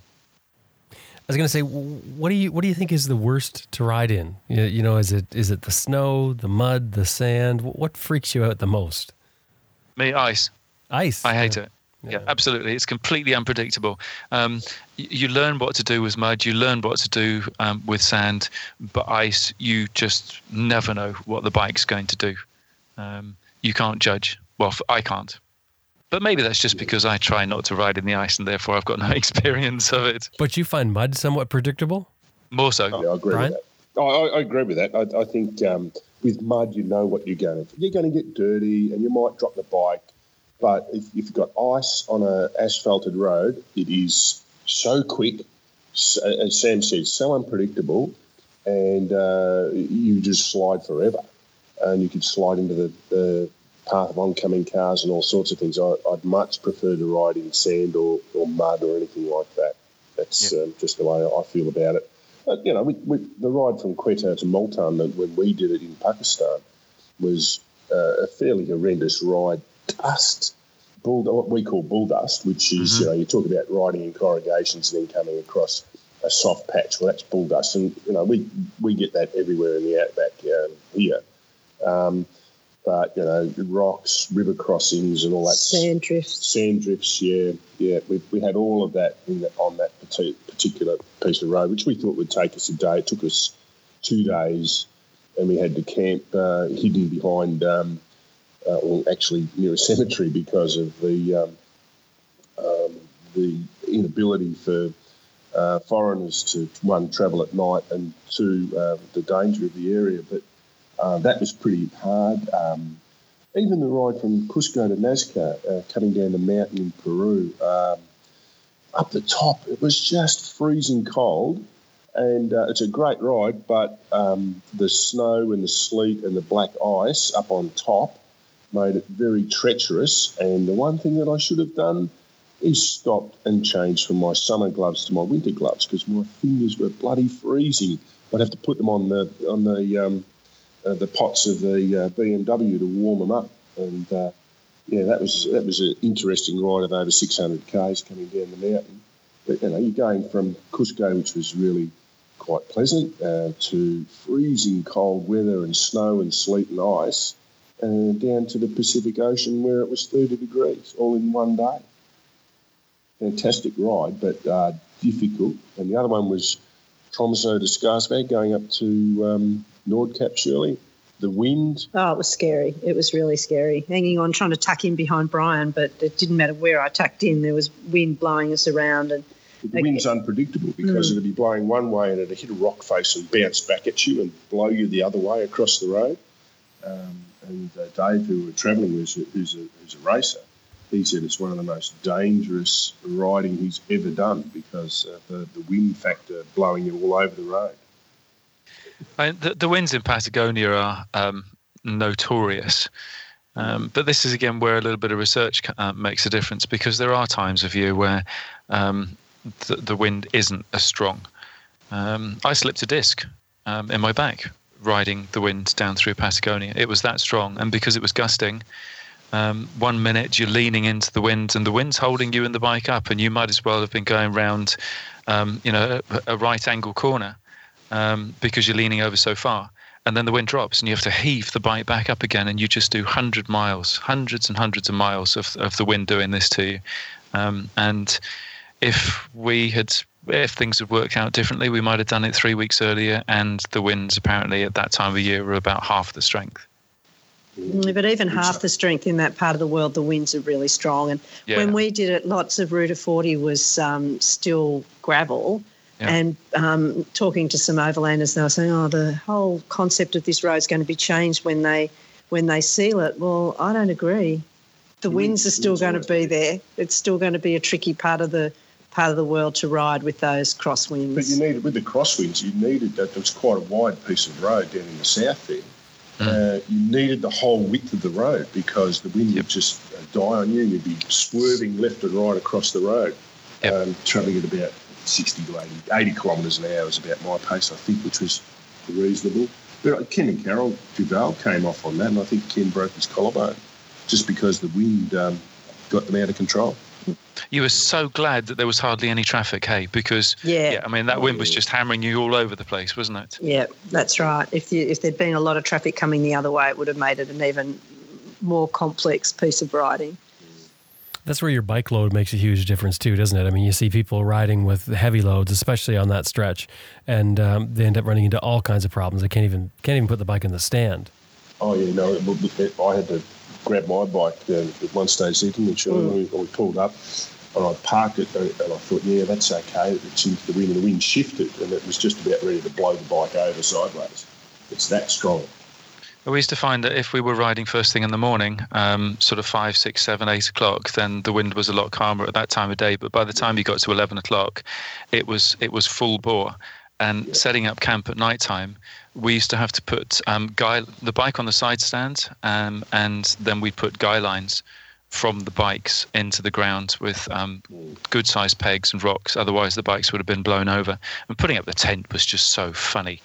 Um, you know, we sort of lay it out, and I'd sprawl over the middle, and Birgit would feed the poles through, and I'd still be sprawled over the middle, and then we'd have to do it with the weight of my body holding the thing down until she could scurry around and get all the pegs in. Um, and all of the guy lines, and we put extra guy lines on because, yeah, otherwise we'd never made it through the night. That's when a hotel really comes into its own. That's true. A hotel. I've heard about these things. Out there, out there, sure, boy. Grant, what about you? What's Now your, I'm- your worst conditions? Um, well, yeah, wind as I've experienced, which there's a there's a really the skinniest part of Mexico. To the north, you've got the Gulf of Mexico, and to the south is the uh, Pacific Ocean, and there's a bit, and there's nothing but wind farms, all these wind farms, and the it's because I think the wind or the whatever it is, because it's the skinniest part, the wind is trying to get across land, and I've done that road twice on different years, and it is a constant wind, but you are traveling at such an angle. It's uh, it really batters you.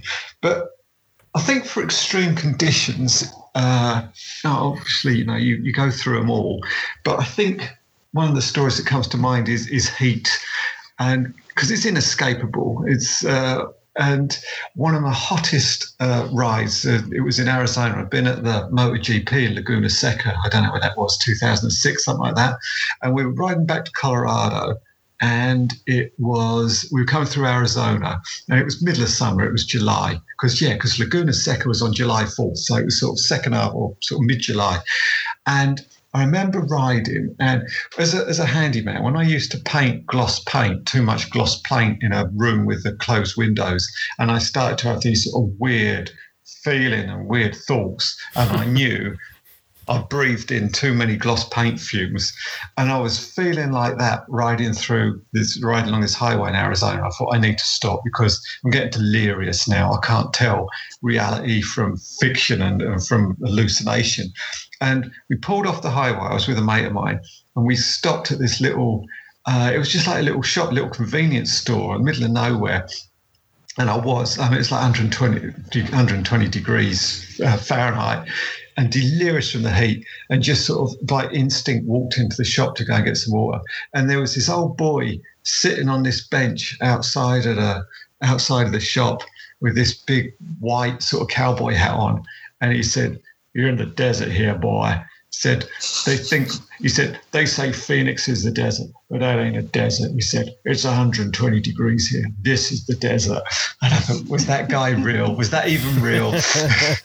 Hey, you know, you're not supposed to do that with the paint thing, by the way. That that can actually affect your brain permanently.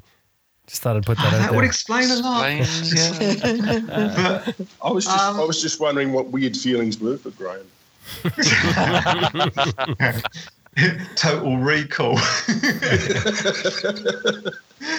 but um, the uh, and this is probably bleeding obvious, but not to me. I was talking to someone the other day about riding in intense heat, and he was saying a white helmet reflects it all. And I was thinking back and nostalgically thinking about every helmet I owned, and although I missed a few, they were all had one thing in common. They were all black, not even a pattern on them. I've always had black helmets. And I suppose, I mean, it's not really an issue in, in the UK because nothing's very extreme.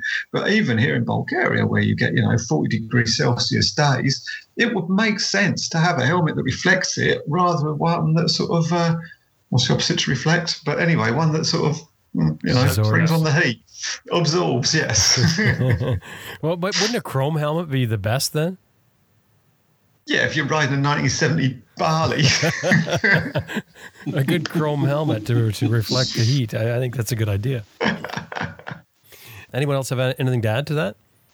One thing um, everyone's talked about bad weather creating bad roads and bad wind conditions.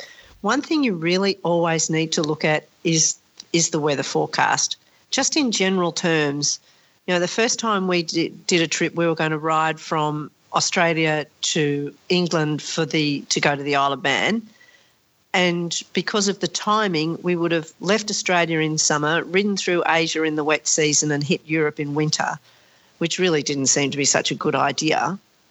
So we did it in reverse and flew to England and came home through the European summer and hit Australia in the in Asia in the drier season and got home in the April. So you just need to think of, First, of our first wet day, I think, was in Malaysia. yeah. So you, I mean, it was really hot in the UK, in Europe that year, but that's that's fine. But we avoided really, really bad weather and, and dangerous riding conditions by thinking about the weather and, and changing the trip around. It's so important. I mean, you can almost ride around the world and stay in the summer, um, or stay in the spring or fall or whatever.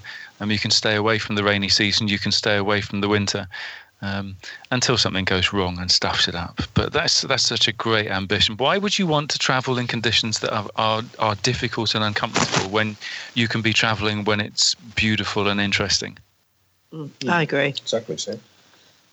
Can I just say something here? Um, how different an experience has been with Graham having a girlfriend with him, and because the first bottle of wine spilt on the floor of the room, perhaps has been more sobrietous than normal. we could tell you're a journalist. Yeah. Sobrietist. So I just learned Well- something today. no, that's probably I probably made that word up, but um, he just seems a little. I don't a little more Yeah, grown up. I- more subdued. Yeah, I've got to have an air of responsibility about me, and I and also, all she's she's not hearing you; she's only hearing me. So, I'm, I'm, I, you know, it's hearing it out. And of now that you've said that, now that you've Yeah. said that, she knows we're talking about her. I know, put put down the book that she was reading. So when you guys were talking to Birgit earlier on, of course, I couldn't hear a word of what was being said. I was Oh, like, that's just as well. You'll hear it afterwards, Sam. So yeah, It's it is little, it, I got an audience of one, and it is a little. I suppose it is a little um, intimidating because we've one more than we normally have, isn't it? so, how long are you on this trip for, Graham? Oh, only until Friday. Um, but, I mean, today was Galena's longest ever motorcycle ride, so um, we're only doing like little little steps. Um, but it's and and it also it's lucky the Rhodope Mountains where we are now. We did we did the, the Grant Johnson thing and left at the crack of noon, and uh, we, so and we stopped and saw some friends for a little while. Stopped in that, so it hasn't taken that long to get here. So tomorrow, the windy roads, we just got a little taste this evening of the windy roads as the sun was going down. So tomorrow and the next day is just riding around the mountains, and and we've got our camping gear. So uh, it's uh, I think it's going to be stress-free, beautiful uh, riding. Mm, And has she done a lot on the back of the bike? Has she done a No, lot of riding in the past? No, that's what I say. Today was the longest ride she's ever been on, and uh, and so she, she's not been on the back of a bike much at all. So and she was brilliant. She's really good. You be gentle with her now. I am gentle with her. Don't want to break her. No.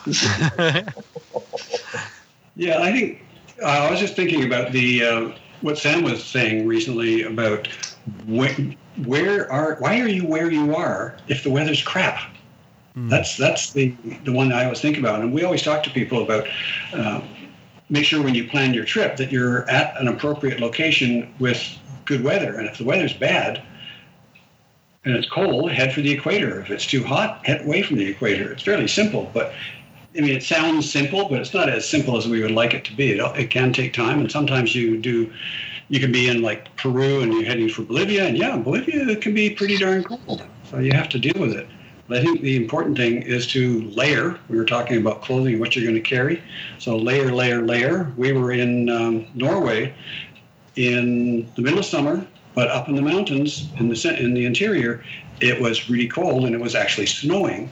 So we were literally just wearing everything we had, and the electric vests were turned on, and we were comfortable and fine and not looking like Michelin snowmen, and it worked out really well.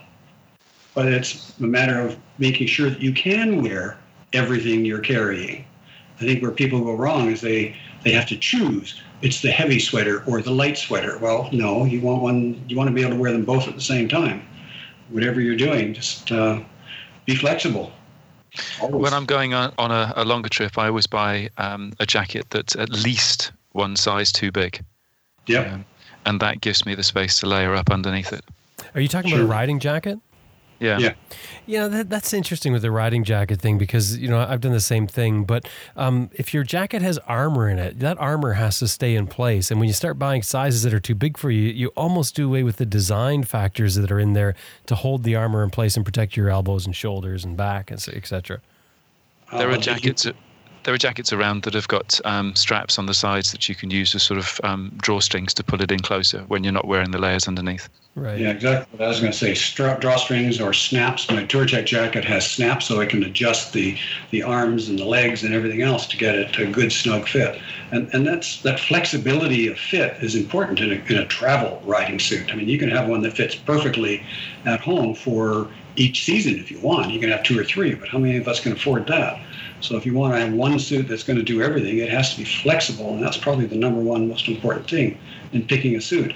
Is will this work when it's cold? Will it work when it's hot? Can I adjust it? Can I make it fit for the conditions?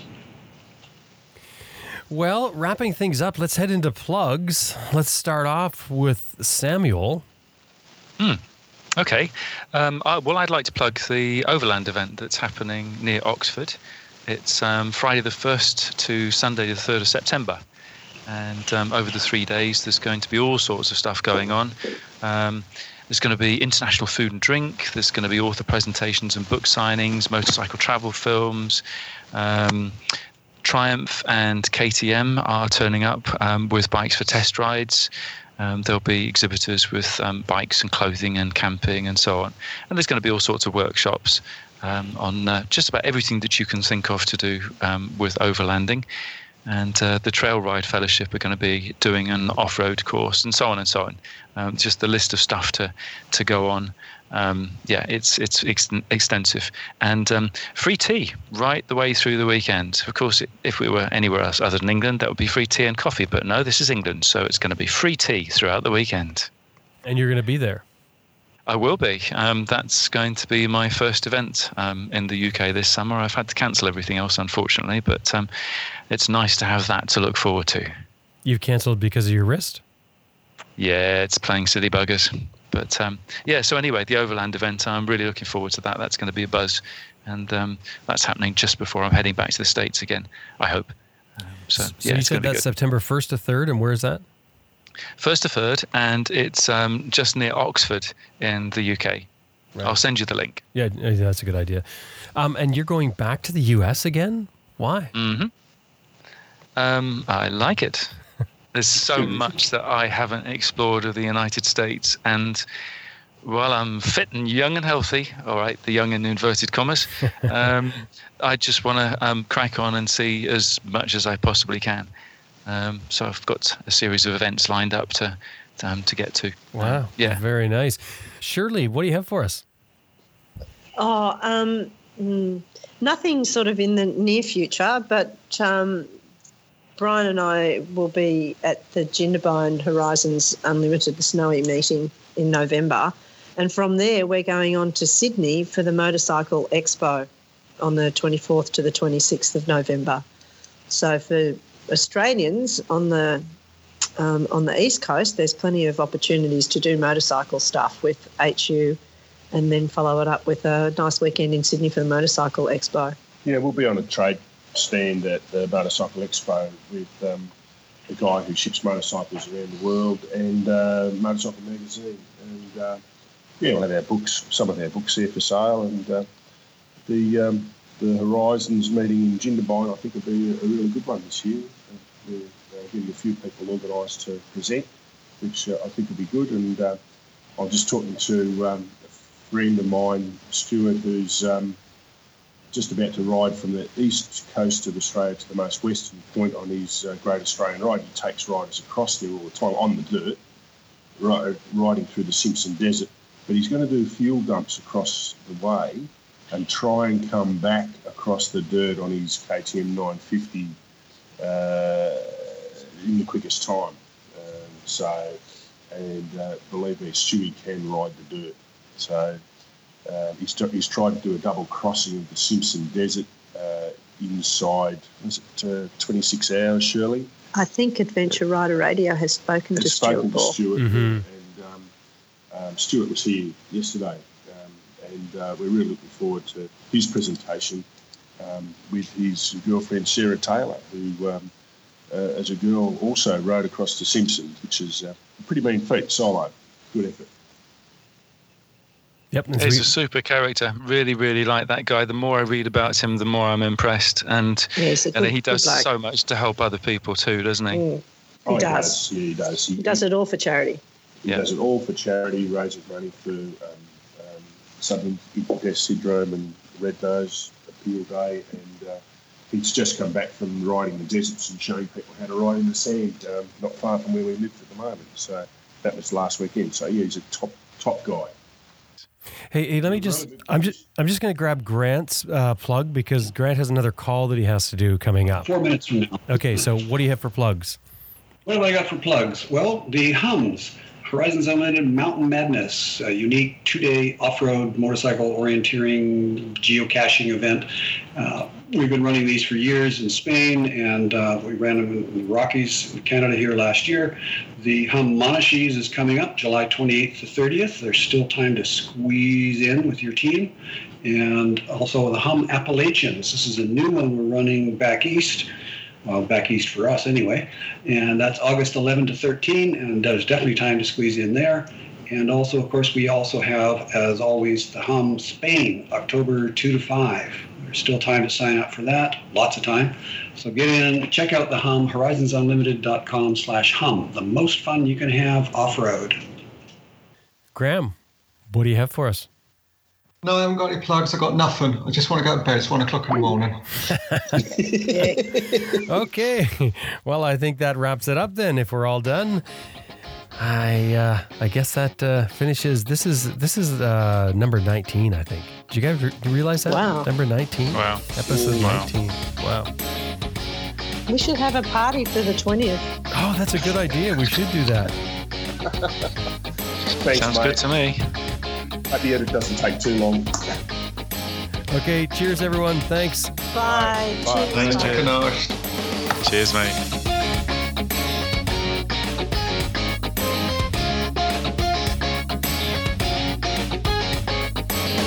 Well, that about wraps up this month's ARR Raw. And before we close things off completely, I want to encourage you to drop by our website, www.adventureriderradio.com. And of course, you can download all of the episodes of Raw, but you can also listen to Adventure Rider Radio. And if you don't know that show already, that's one I think you'll definitely want to check out.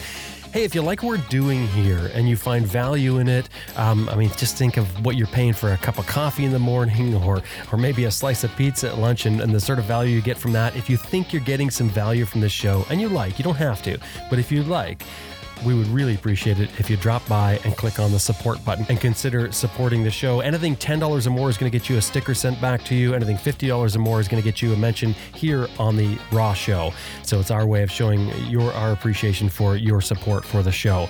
So if you'd like to, you don't have to. You can always download the show for free. You can always listen for free. But like I say, if you if you find value in what you're hearing and um, you want to help support, we, we'd love it and we need it.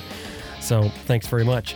I want to give special thanks to our producer, Elizabeth Martin, who helps make the whole thing happen. And uh, also special thanks to our co hosts. Here, Graham Field is one. He lives in Bulgaria. He's got some great adventure motorcycle travel books for you. Drop by his website, www.grahamfield.co.uk. All these links will be in the show notes, by the way, on our website. Sam Manicom lives in the UK. He's also an author of several great adventure motorcycle books. Um, he writes articles as well. Find out more about Sam at www.sam-manicom.com. You can order his books there as well. Shirley Hardy Rix and Brian Rix, also, again, authors. They've got some great moto travel books out with their adventures in them. Um, you can find out more by dropping by www.aussiesoverland.com com.au. And of course, Grant Johnson is from Horizons Unlimited, which is the hub literally for the adventure motorcycling community. If you're not already involved, you're not signed up there already, you've got to drop by. They've got a bunch of new things going on as well um, at horizonsunlimited.com. And Horizons Unlimited has tons of up to date travel information as well as a huge forum connected with travelers all around the world. So if you're going to do some traveling, long or short, that's the place you want to go. Um, www.horizonsunlimited.com. My name is Jim Martin. See you next month.